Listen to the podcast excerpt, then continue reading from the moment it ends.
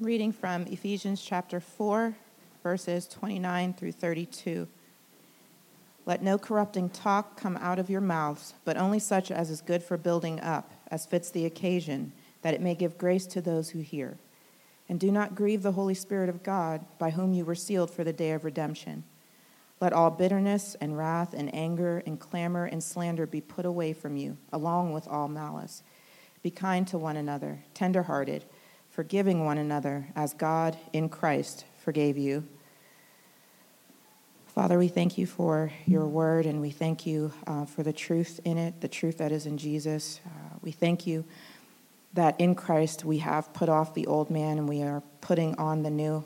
And we ask that as Pastor Chris opens up your word and explains the text, that your spirit would give us understanding. Will you open the eyes of our understanding? To see the wondrous things in your word and not just be hearers but doers. Will you transform us by the power of your spirit and by the washing of water with the word?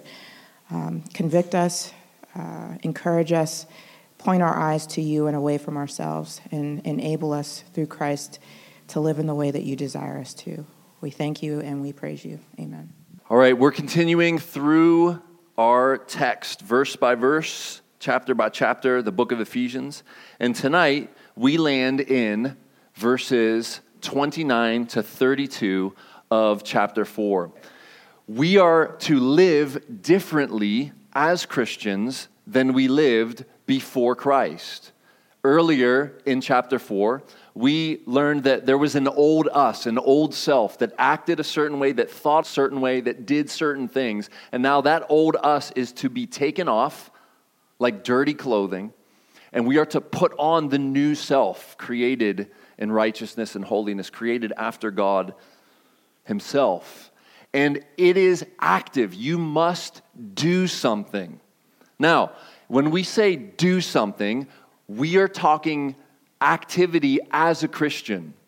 You are already accepted by this point in the letter. The gospel was already clearly laid out in chapters 1 and 2. Its implications have been being flushed out in chapters 3 and all through 4. We are unified in Christ. We are alive. We are already received and accepted. It's okay between us and God. And because of that, grounded in our okayness, we now live a certain way. But as a Christian, you actually do have to participate in your growth and in your taking off and putting on. Otherwise, why would, why would Paul say that?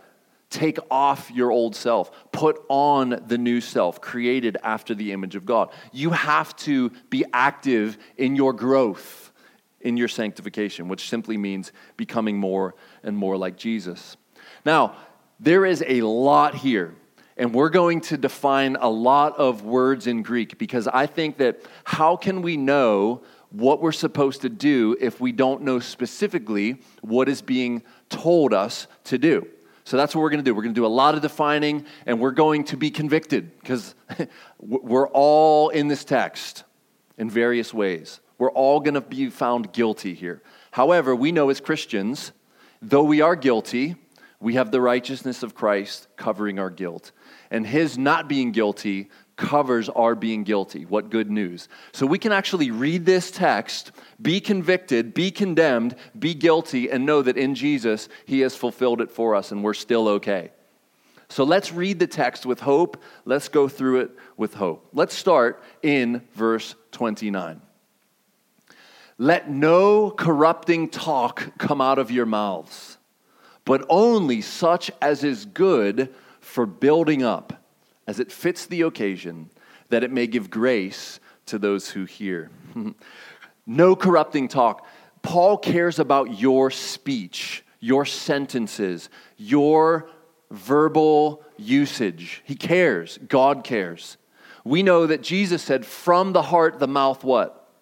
Speaks. All I have to do is hang out with you for more than a few hours, maybe a few days, maybe a few months, and I will know all about you on the inside. You will reveal yourself to me by the words you'll, you speak. You can't hide who you are because your words tell on you. Okay? This is why community is so important because if we never hang out together, if we never get to know each other, if we're never speaking to one another and more than just, hey, how you doing? Good. How you doing? Good. I'll see you next week. I mean, that's never going to be heart relationships. So, in our relationships, we are to speak in such a way that builds each other up, as you can see there, such as is good for building up. The opposite of that is corrupting talk. Now, the word corrupting means this to make putrid, to cause decay, rot, unfit for use. How many of you guys like Trader Joe's? Come on. Okay, good, good. The rest of you, I don't know what's wrong with you. You, you need to make a, a, a purposeful visit. Well, they now have uh, hibiscus flowers dried and candied and sweetened. Anyone try them yet? Eugene, did I give you one? Yeah, that's how you tried it. So I, I, I just love these weird little things that Trader Joe's offers, and I buy them and I try them all. So I, I pull out one of these hibiscus flowers, and it looks like an octopus dead, like kind of with its legs up like this. And I give one to my daughter to try, and she's like, Dad, that's rotten. You know, she's seven, so she meant rotten. Rotten. It's rotten, Dad. I'm not eating that. And, and, and it kind of did look rotten. And, and it, uh, an alive hibiscus flower, anyone ever seen them? They're beautiful. They put them in ladies' bouquets for weddings, but dried up and shriveled, it looks like a dead octopus with its arms like this, but they're tasty nonetheless. There is such a thing as speech that rots other people, that corrodes other people, that causes them to be decaying.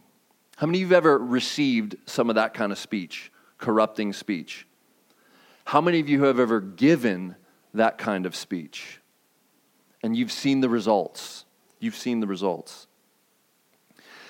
Let not what comes out of our mouths be the cause of others' corruption, others' decay, others' rotting. No, that's not good. Rather, the opposite we are to build up. We are to build up. Now, this is not the first time we've seen this, is it? Look, Ephesians 4 12, just earlier, the apostles, the prophets, the evangelists, the shepherds, and the teachers are given by Jesus to do something. And that something is to equip the saints, the Christians or the saints, for the work of ministry. What's the work of ministry?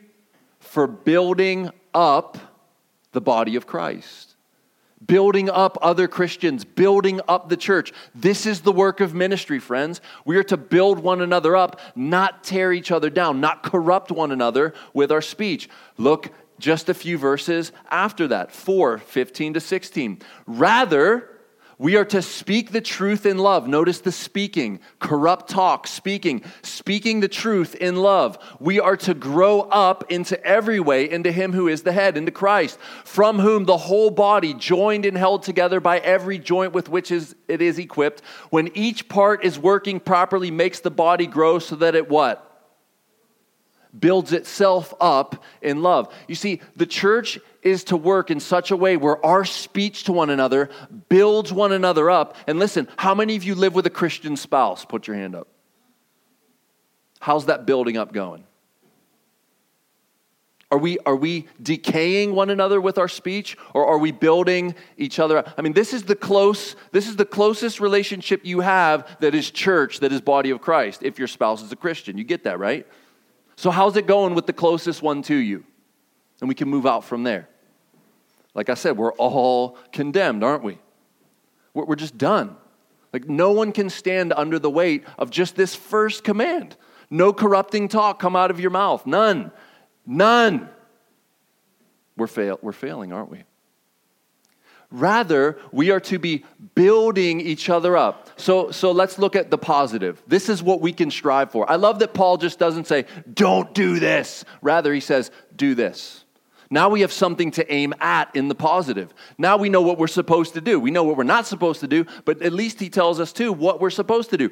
Only such, such what? Such talk as is good, I love that word, for building up for building up. Now, if your house has rotten foundations, if it's cracked and corroding, if it's breaking down, what needs to happen to you the foundation of your house? It, it, you either need to replace it, remove it, you need to strengthen it, you need to work on it. What happens if the frame of your car is rusting out? Any mechanics in here or married to a mechanic? What happens if a frame is rusting out in your car? You need to replace it. You need to strengthen it. You need to reinforce it. You need to build it up. If any of you have decks built onto your house or like porches held up by support beams, what happens when those posts holding the weight starts to rot and all of a sudden the holes uh, start to show and the wood starts to get soft? Or if you have a fence around your house and it's made of wood, you look on top of the post and all of a sudden the inside starts to sink down in and it's rotting, it's corrupting. What's happening? You need to replace these things so you can build back up the strength of the structure so that it can do what it's supposed to do, which is be a support, so that it can either keep things in as a fence, hold people up like a deck, or keep you protected from the elements like your house. So, your words, friends, are to strengthen and fortify, literally build up other people and in so, as people are built up that are connected to a church, what happens to the church? The church is built up. See, without people, a church is nothing. Like, we could have the freshest graphics, the nicest website, the soundest doctrine, minus the people, we're not a church. We're not a church. And so it matters how you talk to one another. It matters how you treat one another. And especially when your speech is aimed at building up, it's going to be good, it's going to be strengthening, it's going to be fortifying, and it's going to have to be intentional. It's going to have to be intentional. Now, let's look at as fits the occasion. As fits the occasion. Now, I love that he qualifies this, Paul here. Here's what he's doing He's saying it's going to take some wisdom, some discernment, some nuance on your part to know exactly what to say in certain occasions. Sometimes it's better not to speak. You realize that. Okay? Sometimes it's better to keep your mouth shut when you want to give paragraphs of corruption. you, you know what I'm saying. Because after you say it, it can't be taken back. And now we have to repent. Now we have to deal with the consequences. We might have to book a counseling appointment with Chris, right? Friends, sometimes the best thing you can do is keep your mouth closed. I'm talking to myself. Chris, sometimes the best thing you can do is keep your mouth shut. Okay, I hear you. This takes maturity, friends. As fits the occasion, listen, we are to grow up into Him who is the head. We just heard that. We need to grow up as Christians, and as we mature, as we become discerning, as we know who we're talking to, we know their personality, we know their hangups, we know their propensities. We actually get to know someone in the church. You should know your spouse more than anyone else. And if you do, you should be able to know what they need as far as building up. But see, sadly, and I know this is true because I've been married 15 years, and I've been with her eight years before I was married. You know exactly what to say to tear them down, don't you? To take revenge, to take shots, to poke at sore spots. You know. But just because you know what you could say to hurt, do you know what to say to build up? That's a way better thing to know, friends. It is way more healthy and it's way more building up the body of Christ. It's way more walking in the revealed will of God to know how can I build you up? Where do you lack? Where are you not confident? Where can I encourage you? And, and as you use words like God uses words, you will see transformation happen by the power of God Himself. We are transformed by the renewing of our mind. How are our minds renewed? True words, words from the scriptures, words that build up, that fortify, that strengthen. Friends, let's get to know each other so well and let's ask God for wisdom until He enables us to speak the truth in love, the, the gospel in its various applications so that we might fortify each other. Because listen, when each individual in a church is built up, what happens to the church as a whole? It is strengthened, it is fortified, it is strong. And friends, we need to be strong because life is hard. Life is hard and, and suffering is inevitable, and you know it. And you need your church. You need people in your life who love you and who are a part of your body, spiritually speaking, to come alongside you, just like you're going to have to come alongside some other people. And in those moments, especially, you need words that fortify, strengthen, and build up. How are you going to get those words? You need wisdom. And thankfully, James tells us in 1 5 that if anyone lacks wisdom, he, she can what? Ask, and it'll be given. Didn't Jesus say, knock and the door will be open, seek and you'll find? He who asks receives. I mean, we need to cry out for wisdom like our lives depended on it. And then we can give the wisdom that we've been given. Not for our glory, but for the sake of the other and for God's glory. Let us use words that build up as fits the occasion. Now, I think we must be able to discern three things. When talking to someone, you have to be able to at least answer these three questions Who am I talking to? In other words, do I even know them at a, at a surface level or, or at a secondary surface level? Or do I know them? Do I know more than their name? Do I know this person? And how do you get to know somebody? Spending time. What else? Huh? Talking to them, asking them questions, being interested in them, speaking less about yourself and drilling into their lives and experience. Tell me your story. Tell me where you've come from. Tell me. And then, yeah, you got to be willing to speak. But that's how we get to know people. We spend time with them and we get to know each other. We hear their stories, we tell them our stories. Number two, how should I speak to them? The way you say something matters. You know that, right? Like, you can say something in a harsh tone that's the right thing, and it's immediately stiff armed just because of your tone, because it's displaying the attitude of heart. And sometimes you can say really hard things with a really soft, gentle, loving, caring tone, and it's just received. The way you say stuff really matters. And I understand when the emotions are high, when the blood pressure's up, when the stress is on, when the heart is pumping, it's really hard to be calm, be gentle, be respectful. I know that. It's hard. And what do you need to do? God, help. Help me. Help me. Number three, what is the best thing to say? What's the best thing to say here? God, what, what do I say? I hope that when you guys are in these kind of conversations where someone needs built up, that you are praying all the while in the conversation. God, what do you want me to say? God, I don't know what to say. Give me the answer. And how many of you have been in conversations when what to say is just dumped on you and you're even amazed as you're speaking? You're like, where'd that come from? It's awesome. And you know the Spirit of God is at work, and He has something to say to this individual in front of you, and He's using you as His mouthpiece in a sense. Not as authoritative scripture like the prophets, but just as a gift, as a blessing for the person in front of you. That it may give grace to those who hear.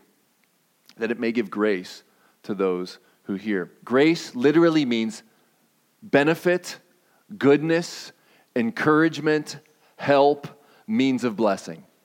Okay, what's the purpose of the strengthening, of the fortifying, of the building up talk? This is it. You benefit people, you bring goodness to people, you bring encouragement to people, you bring help to people, and you, you friends, are the means of blessing for that person. I mean, this is good stuff. You get to do this. I get to do this. How? Words words. You didn't know words were that powerful, did you? The power of life and death is in the tongue. It can either build up or it can corrupt and rot people. And you've all been on both ends of the deal, haven't you? You've received the corrupting talk and you know what it feels like. You've received the building up, encouraging talk and you know what that feels like. Which one feels more like life and which one feels more like death? Okay. Oh God, help us to be grace to those who hear us talk. Let us be grace to those who hear us talk. Let's move on to verse 30. Here's another don't. And do not grieve the Holy Spirit of God, by whom you were sealed for the day of redemption. Now, it's interesting that if you have a wrong understanding of who the Holy Spirit is, this verse makes no sense to you. You see, for a lot of people, they don't realize that the Holy Spirit is more than just a power source, more than just a force of God's energy. He's a person. You can't grieve the force of gravity. You don't hurt gravity's feelings because gravity is, is just that it's a force. But the Holy Spirit is a person that actually has feelings. That sounds strange, doesn't it? The third person of the Spirit of the, of the, of the Trinity has feelings that can be hurt by you and I. Wait, you mean to tell me I can hurt God's feelings? No, that's what Paul said. Do not grieve the Holy Spirit of God. You can hurt God's feelings. How? Well, we just learned. You can use corrupting talk. You can use speech in such a way that tears people down, that rots them from the inside out, that corrupts them, and God the Spirit is grieved. Now, here's why that's a problem. One, you're an agent of salt and light in the earth, not an agent to spread further darkness and destruction and death. Christians are to be a city on a hill. We're, we're a light of the world. You know, salt preserves, it doesn't further corrupt. You realize that. And our words have the power to corrupt or to build up. Oh, friends, please let us be ones who build up. There's so many people in the world who get no encouragement, who get no strengthening, who get no goodness, who get no grace from anyone. And by you just being the encouragement, the light, the salt in their life, it's, it's out of their realm of experience. You have to believe that. And when you speak words to people that are strengthening, fortifying, it, it means the world to them. And it could be the only light in their moment of darkness. You need to think that. You need to think that about yourself and your words. They matter, and how you talk matters. The word grieve literally means to cause pain or sorrow. That's what this word means. You, you can cause God pain, the third person of the Trinity. Uh, Peter, speaking to Ananias, Ananias and his wife had uh, come up with a, a plan to trick the apostles. They sold a piece of land and they kept some of the money back, which was theirs to keep as much as they wanted. Uh, but they wanted to look better than they actually were. So they say, Yeah, we, we sold this property and here's all the money.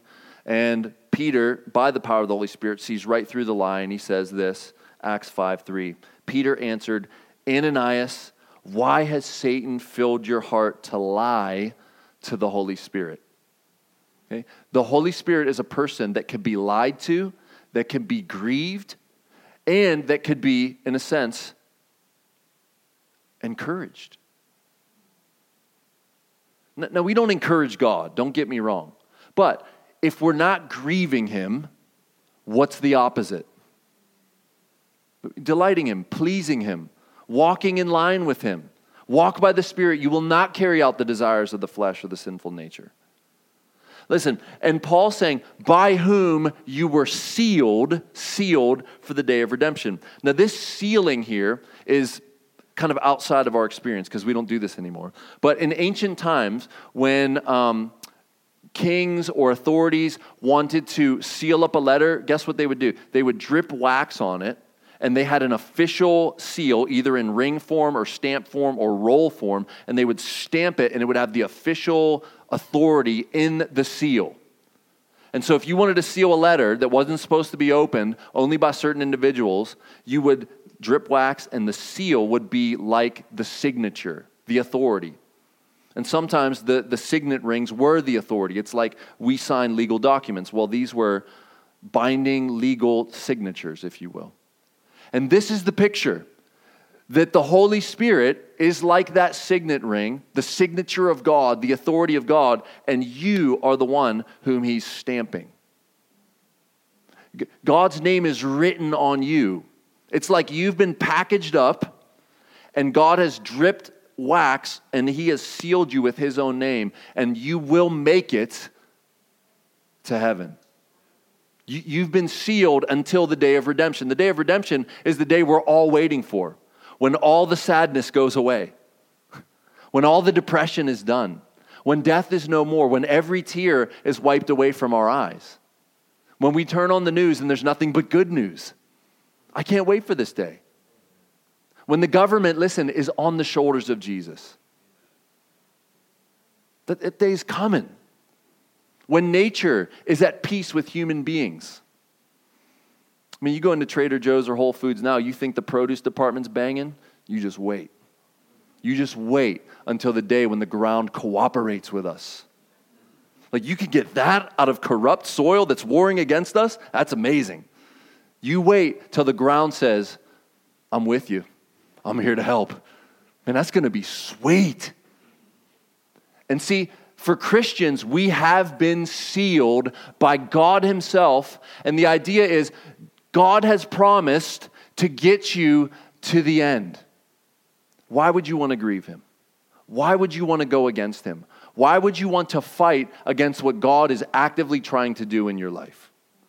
What God is doing in your life is He's transforming you more and more into the image of Jesus, His character and quality.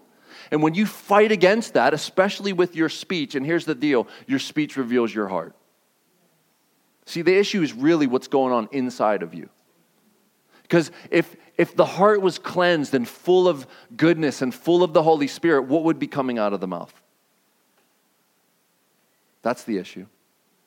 This is why speech matters so much. Only speak those things that are helpful for building up. This same kind of sealing was used earlier in the letter. In him, this is Jesus, you also, when you heard the word of truth, the gospel of your salvation, someone gave you the gospel, you read the gospel, you read the, the gospel of John, perhaps, and you believed in him, that would be Jesus. You were sealed with the promised Holy Spirit. You see, you were sealed with the Holy Spirit, God's signature, God's authority. Let's go to 31. Let all bitterness and wrath and anger and clamor and slander be put away from you. Put that stuff away. Now, since we don't use a lot of these words, we, we need to define these. Okay? And this is helpful. This is really helpful. Bitterness literally means sharp, pointed poison. Put away the poison that resides in you. You know you can spit some poisonous words, right? Oh, you can. And it feels good sometimes, doesn't it? Let my venom come out. The poison of asps, vipers is under their lips, Romans 3 says. And sometimes that's us. Those sacks of venom are still in there. Charles Hodge, a, a commentator, Ephesians scholar, he says this Bitterness means what is corroding, like grief or anything which acts on the mind as poison does on the body, or on the minds of others as venom does on their bodies. The venom of the serpent lies harmless in its fangs, but all evil feelings are poison to the subject of them as well as being venom to their object. The command, therefore, to lay aside all bitterness is a command to lay aside everything which corrodes our own minds or wounds the feelings of others. Wow. Put all bitterness away. Put it away from you. Throw it out. Bury it. Flush it down the toilet. Get rid of it. And wrath. Wrath. Here's what wrath means hot, boiling anger. Literally, that's what it means. Hot, boiling anger. It's the heavy breathing type of anger. And you know what I mean when the mouth's closed? It's the snorting of, of a horse or of a bull. That's, that's the wrath we're talking about here. You've been that angry. What happens when you start talking when you're that angry? And start punching and kicking when you're that angry? You've been there. Does it help? Does it build up? Does it strengthen? Does it fortify? No, it does not. It tears down, it's destructive. This is not for Christians, friends. We need to put it away. This is what Paul's saying. Remember, he's talking to Christians. He's not saying, if you do these things, God will be pleased with you. He will save you. He will forgive you of your sins. No, you are forgiven. Your sins are put away, and you're righteous already. So let's start acting what we are. That's what's happening here. That's what's happening here. I just had to remind you. It means this fierce anger, rage. We say it like this Oh, he's a hothead. She's a hothead. Oh, yeah, she has a hot temper. Wrath. What about anger? I thought they were the same. Anger is a more settled anger. It's not that flaring up, boiling kind. It's just a, it's always there. It's just, it doesn't go away. You're an angry person. So if you're grumpy, if, if your natural disposition is grumpy, guess what that is? That's low level anger. If you're just sour generally, that is low level anger. That's what it is. You're an angry person. If you're generally just in a bad mood, that is low level anger. Rejoice in the Lord always. And again, I say rejoice. Does that characterize you? Doesn't me. But I want it to. I want it to. Vine's expository dictionary helps us out here to, to find out the difference here between wrath and anger. I'm not going to read the Greek word, but here it is. I'm just going to read our word. Wrath indicates a more agitated condition of the feelings. Okay, so, wrath is your feelings are agitated. An outburst of wrath from inward indignation. This is where you blow up. That's the wrath. An explosion, and it comes out while anger suggests a more settled or abiding condition of mind, frequently, frequently with a view to taking revenge. You just imagine getting even. But what does Romans say? What does Paul say in Romans? Vengeance is whose? Mine. I will repay, says the Lord. Anger is less sudden in its rise than wrath, but more lasting in its nature. Okay, so anger lasts longer than wrath, but wrath flares up and then it goes down. I mean, it's like lighting a Roman candle. It's like this big show for just a few minutes and then it's done. Okay, that's wrath. Anger just lasts. It's, all, it's like always there under the surface. Wrath expresses more inward feeling, anger, the more active emotion. Wrath may issue in revenge, though it does not necessarily include it. It is characteristic that it quickly blazes up and quickly subsides. Is that you? You don't have to put your hand up. But are you characterized by anger? Are you easily annoyed? Are you easily set off? Do you have a very short fuse? It's time to put it away as a Christian. It's time to put it away. 31, let's keep going and clamor. Clamor. How many of you guys have ever used that word in your life? You're so clamorous. we don't ever use that. It's a great word, though. Here's what it means it means crying out aloud, loudly speaking, shouting, or screaming at another person. Now, I, I see the shouting match happen often with kids. and I have a couple kids very close to me. They're there when I wake up, they're there when I go to sleep, they're there when I come out of the restroom, they're there when I'm cooking dinner, they're there when I'm on the computer. They're just there always. They're in the back seat clamoring. And this is what it looks like, okay? It looks like, stop touching me. I'm not touching you. Yes, you are. And then, and then once volume goes up, the next volume goes up. Then the volume, and, and before you know it, we're at 10 out of 10 volume. The volume can't go up anymore. This is clamor. Right? It, you're, you're shopping at Target and you hear clamor four aisles over, and that's when everyone leaves the buggy and they're like, what's going on? That, that's clamor. Okay? It, it's when you're in a restaurant and a couple is having a dispute and they're getting louder and louder and everyone's getting uncomfortable in the restaurant. Okay, this is clamor. And for Christians, friends, put it away. The, the screaming match that you're so often accustomed to needs to die. Notice this is all speech or underneath the speech with anger and wrath. It's all connected. Okay, slander, slander. This is a fascinating word. It means injurious speech, speaking evil of someone's name, vilifying someone, or defaming someone. So, this is you talking to someone else about someone else for the purpose of defaming them, injuring them in their character, talking smack. The word literally is blasphemia. What does that sound like? Blaspheme. Fascinatingly, the word diabolos, what word in English? Devil. Do you know what devil and diabolos means? Slanderer. When you slander someone, you are literally being devilish or satanic because that's what he does really well. He slanders us to God, he speaks in our ear slander about God. If God loved you, he wouldn't be acting like this towards you. He wouldn't let you be in this situation. What kind of God does this? Slander, slander, slander, satanic. And when you use that same kind of speech, you're being satanic not godly. Isn't it so easy to slip into all these?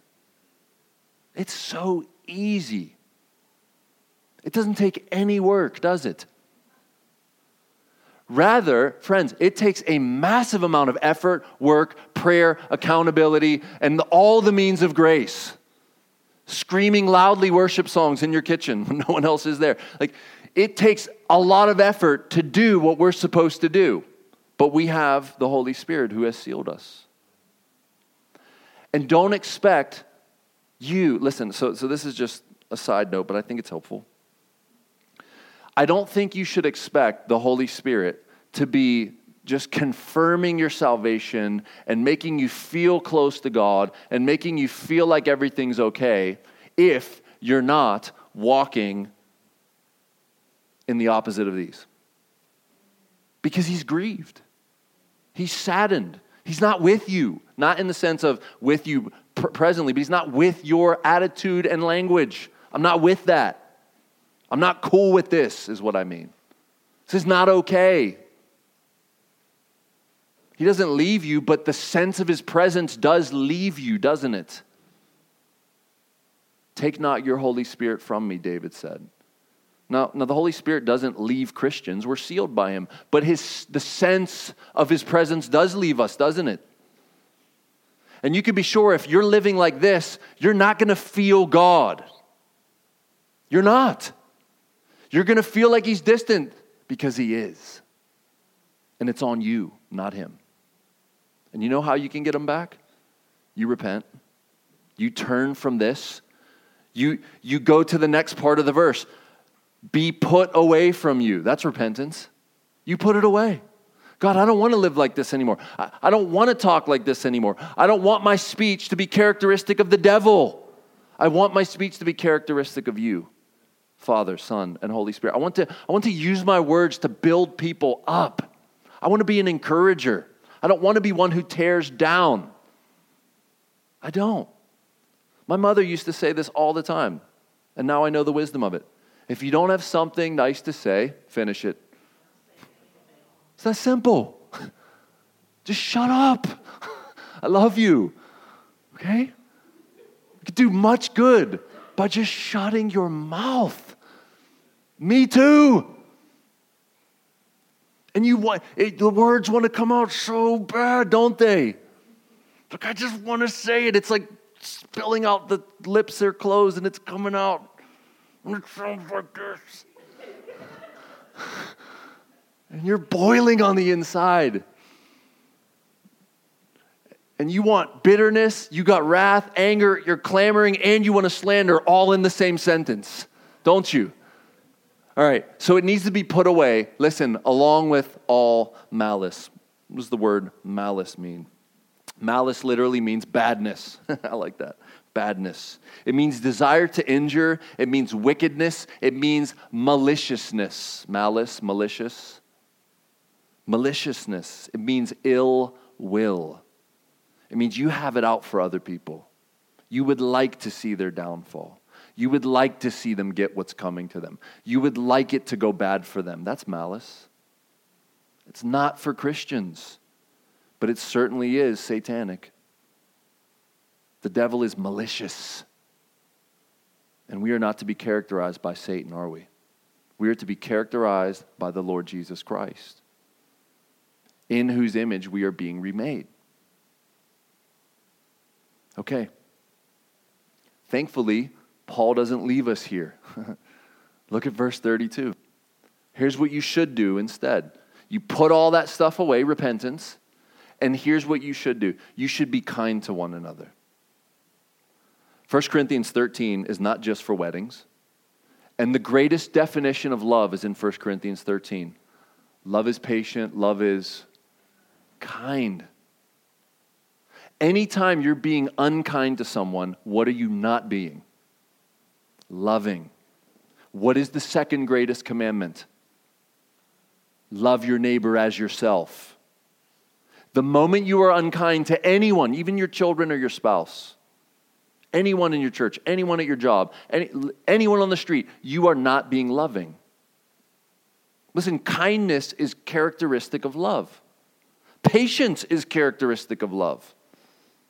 Love is patient, love is kind, it doesn't envy, it doesn't boast. You've heard it a hundred times, but to do it, to live it out, to practice it, man, am I loving at all? Is the question. You see, this is what we are to be to be kind to one another. What does the word kind mean? We think we know what it means, but here's what the Greek word means it means useful, fit for use, beneficial, pleasant. Are you pleasant to other people? Do they encounter a pleasantness about you, a beneficialness about you? When they're around you, do they benefit from being around you? That's the question. Are you kind? What's the next word? Tender hearted. When you tenderize meat, what do you do to it? You pound it with a hammer, a little spiky hammer. It's, a great job. You just jam the meat and you tenderize and you put some spice in there and you tenderize it some more. Tender hearted, what does that mean? It means you have a soft heart. Now, I come from the hip hop world, and the heroes in hip hop were characterized by being hard. In fact, it's still used sometimes like, man, that's hard, or oh, he's hard, she's hard. Okay? The opposite of tender hearted. Okay? And we are to be characterized by having a tender heart. What does it mean? What does it mean? It means you are compassionate, it means you are sympathetic, it means you are understanding of others' feelings. That's what it means. It's literally what that means. And that's for you as a Christian. You are to be compassionate to other people. You are to be understanding of others' feelings. And you're actually supposed to care about other people's feelings. You're not hard hearted. People actually mean something to you because you have a tender heart and you're kind. You're not cold and indifferent and I could care less. It's not Christian, friends. It's not the heart of Christ. Jesus looked out on the crowds and he had compassion for them because they were like sheep without a shepherd. He felt for them, he was tenderhearted. He said, my, my lambs, I know them. I call them by name. They know my voice. He scoops them up, tenderhearted. That's, that's, our, that's our shepherd. We are being remade in his image. To forgive. Look, kind to one another, tenderhearted to one another, forgiving one another. Now, we're epically going to fail, aren't we? So, what do we do? We walk in forgiveness. This is why I said uh, to the parents earlier, or prayed, we need to live a life of gospel before our children because we are going to screw up so bad that we need forgiveness. Yes, the kids need forgiveness too because they're many devils. All the parents just say amen. You know it. And guess what? You were a children. You were a child too. What does that mean about you? Yeah. So here's the deal you need to be forgiving often because, listen, people are going to offend you often. And you know what it means to need to forgive someone? It literally means you have a need to release them of the debt they owe you. They owe you a debt. And you're either going to make them pay and you're going to take revenge by the words you use or the attitude you use or the, the, the spoiling their name with other people to make them pay. You're, you're going to make them pay in various ways. You're going to give them the cold shoulder. It's going to be indifferent to you. You mean nothing to me. You're dead to me. See, that, that's making people pay. That's not forgiving. It's not forgiving. Forgiving says, I will pay the debt you owe me. That's what it is. Forgiveness. And we need to do this if we're going to walk with each other because we're going to offend each other.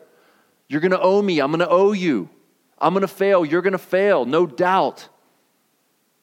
We're still sinners this side of eternity. Forgiving one another. Now, this is the beautiful part. This is the how you do this. Okay, you told me what to do, you've told me what not to do. How do I do this? Here's how. As God in Christ forgave you. You see, all we're doing is what's been done to us. You know what it's need, you know what it's like experientially to need to be strengthened and built up. You know what it's like to need compassion and kindness. You know what it's like to need someone with a tender heart to come to you in your time of need. You know what it's like to need forgiveness. Don't you? And see, in God, in Christ, we are forgiven. We have been shown massive kindness. Romans chapter 2, verse 4 says this Do, do you presume on the riches of God's kindness and forbearance and patience? not knowing that God's kindness is meant to lead you to repentance? See, we often think about God with the lightning hammer ready to smash you into repentance. Meanwhile, Romans 2 says it's God's kindness that leads you to repentance. And I wonder if some of the people whom you just cannot get to repent, as much as you scream at them and as much as you remind them, I wonder if a little bit of kindness might be effective. I wonder. You see, the kindness of God leads us to repentance. And the last verse I want to look, and then after this, we're going to have a short time to reflect on our failures. I'm going to do Psalm 51, and, and then we're going to take communion together. Remember that we're forgiven. Okay, and so this, this psalm here, 103, is going to lead us into a time of just reflection, talking to God, asking Him for help. But listen, you know what it's like to need kindness. You know what it's like to need a tender heart, and you know what it's like to need forgiveness. It has been given to you. As you reflect on the amount of forgiveness, kindness, and how tenderhearted God's been to you, this is how you can live out what we've just heard. That's how. If you don't reflect on how much of a sinner you are in need of a Savior, you're not going to be able to do what we've just learned. All right, let's do Psalm 103 very quickly. We're just going to read it. The Lord is merciful and gracious, slow to anger, and abounding in steadfast love. He will not always chide, nor will he keep his anger forever. He does not deal with us according to our sins, nor repay us according to our iniquities. For as high as the heavens are above the earth, so great is his steadfast love towards those who fear him. As far as the east is from the west, so far does he remove our transgressions from us. As a father shows compassion to his children, so the Lord shows compassion to those who fear him. For he knows our frame, he remembers that we are dust. It's beautiful. And how did God remove our sins as far as the east is from the west?